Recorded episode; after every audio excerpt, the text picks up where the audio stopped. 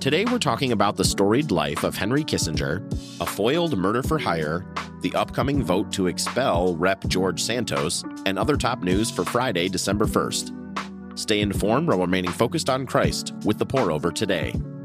Here's the quote of the day The Bible is one of the greatest blessings bestowed by God on the children of men. It has God for its author, salvation for its end, and truth without any mixture for its matter. It is all pure. John Locke. Let's start with some espresso shots. Henry Kissinger died Wednesday at 100 years old. The storied but controversial diplomat advised every president from JFK to Biden, serving as Secretary of State under both Presidents Nixon and Ford. His diplomacy shaped a number of U.S. foreign policies, including the following 1. Relaxed relations with the Soviet Union. 2. Open relations with China, meeting every Chinese leader from Mao in 1972 to President Xi in July. 3. America's ceasefire with Vietnam, earning him the 1973 Nobel Peace Prize. And 4. Shuttle diplomacy with the Middle East. Israel was one of Kissinger's first major foreign policy tasks, and in the face of the Israel Hamas war, some of his latest diplomatic comments. Meanwhile, the ceasefire in Gaza was extended again through yesterday, though three people were killed in a shooting at a crowded Jerusalem bus stop. Even as the world mourns the loss of Secretary Kissinger, join us in prayer for long term peace in the Middle East, confident that God is able to spread across the globe the peace that He has given to those who trust Him. The following is an excerpt from Book of Common Prayer, Eternal God, in whose perfect kingdom no sword is drawn, but the sword of righteousness, no strength known but the strength of love, so mightily spread abroad your spirit, that all peoples may be gathered under the banner of the Prince of Peace, to whom, by dominion and glory, now and forever, Amen.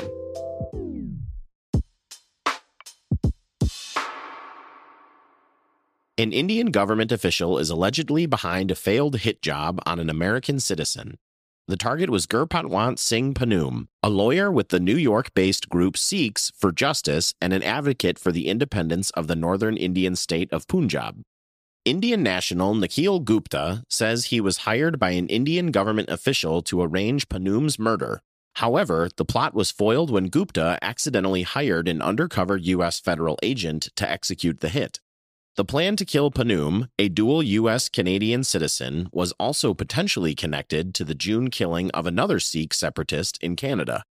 Allegations that India's government is targeting critics on foreign soil would complicate the U.S. Indian relations that the White House has been seeking to strengthen to counter Chinese and Russian regional influence. Here's a verse to consider when global news makes you feel like you're inside a spy movie. The first thing I want you to do is pray. Pray especially for rulers and their governments to rule well so that we can be quietly about our business of living simply, in humble contemplation. This is the way our Savior God wants us to live. 1 Timothy chapter 2 verses 1 through 3.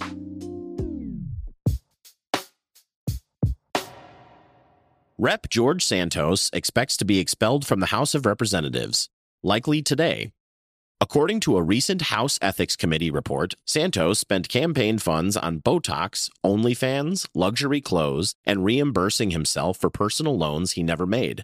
He's separately been caught lying about where he went to high school and college, his career, his heritage, family connections to several tragedies, including 9 11 and the Holocaust, and more. Santos defied calls to resign again yesterday, saying the committee's report was littered in hyperbole and warning that expulsion without a legal conviction would be a dangerous change of precedent. If the vote succeeds, Santos would become only the sixth representative to ever be expelled from the House. His empty seat would narrow an already razor thin Republican majority and trigger a special election in New York. Our hope is never contingent on a political outcome or what's happening on either side of the aisle. It's much more secure than that. As believers, we have reasons to praise the incorruptible leader of leaders. In all you do, seek to walk in his holy ways. 2 Samuel chapter 22 verse 31 says, As for God, his way is perfect. The Lord's word is flawless. He shields all who take refuge in him. Today's episode is sponsored by Beyond the Crucible Unless you've recently resettled here from Mars, you know what it's like to live in a fallen world. We all face daily setbacks, losses, and heartbreak, but our hardest moments can actually lead to powerful transformations. Want to know more?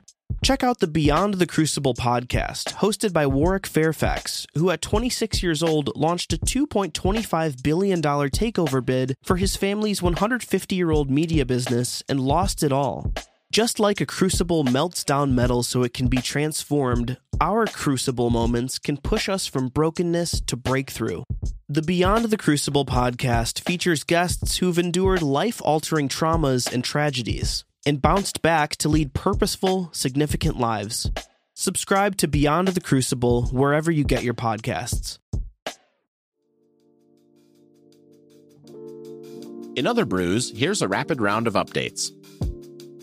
For those of you still rocking the iPod Nano, the rest of the world got their Spotify Wrapped updates this week, personalized summaries of their Spotify listening stats.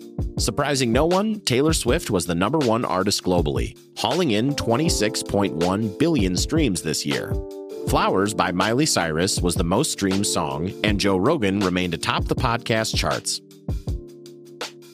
Nikki Haley got a boost in the Republican primaries race for second place following some deep pocketed endorsements from the Americans for Prosperity, backed by the Koch Network, and JP Morgan's billionaire CEO Jamie Dimon. Haley closely trails Florida Governor DeSantis, who sparred with rival California Governor Newsom on Fox News' Great Red vs. Blue State debate last night.